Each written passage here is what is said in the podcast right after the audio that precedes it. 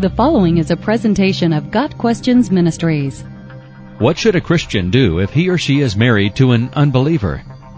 Being married to an unbeliever can be one of the most difficult challenges in a Christian's life.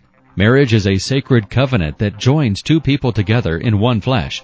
Matthew 19 verse 5. It can be very difficult for a believer and an unbeliever to live in peaceful harmony. 2 Corinthians 6 verses 14 and 15. If one partner becomes a Christian after the marriage, the inherent struggles of living under two different authorities quickly become apparent. Often, Christians in this situation will look for a way out of the marriage, convinced that this is the only way to truly bring honor to God. His word, however, says the contrary.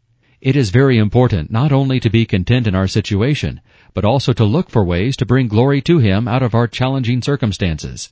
1 Corinthians 7 verse 17. The Bible specifically addresses those who are married to unbelievers in 1 Corinthians 7 verses 12 through 14. If any brother has a wife who is not a believer, and she is willing to live with him, he must not divorce her. And if a woman has a husband who is not a believer, and he is willing to live with her, she must not divorce him. For the unbelieving husband has been sanctified through his wife, and the unbelieving wife has been sanctified through her believing husband. Christians married to unbelievers will need to pray for the power of the Holy Spirit to enable them to profess Christ and live in the light of God's presence. 1 John 1 verse 7. They should seek God's transforming power to change their hearts and produce the fruit of the Holy Spirit. Galatians 5 verses 22 and 23. A Christian wife is obligated to have a submissive heart, even toward her unbelieving husband. 1 Peter 3 verse 1.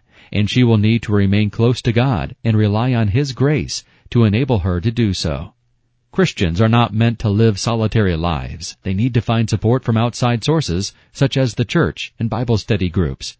Being married to an unbeliever does not alter the sacredness of the relationship, so it should be the priority of every Christian to pray for his or her spouse and set a good example, allowing the light of Christ to shine brightly. Philippians 2 verse 14. May the truth found in 1 Peter 3 verse 1 that an unbelieving spouse is won over be the hope and goal of every Christian who is married to an unbeliever. Got Questions Ministry seeks to glorify the Lord Jesus Christ by providing biblical answers to today's questions. Online at GotQuestions.org.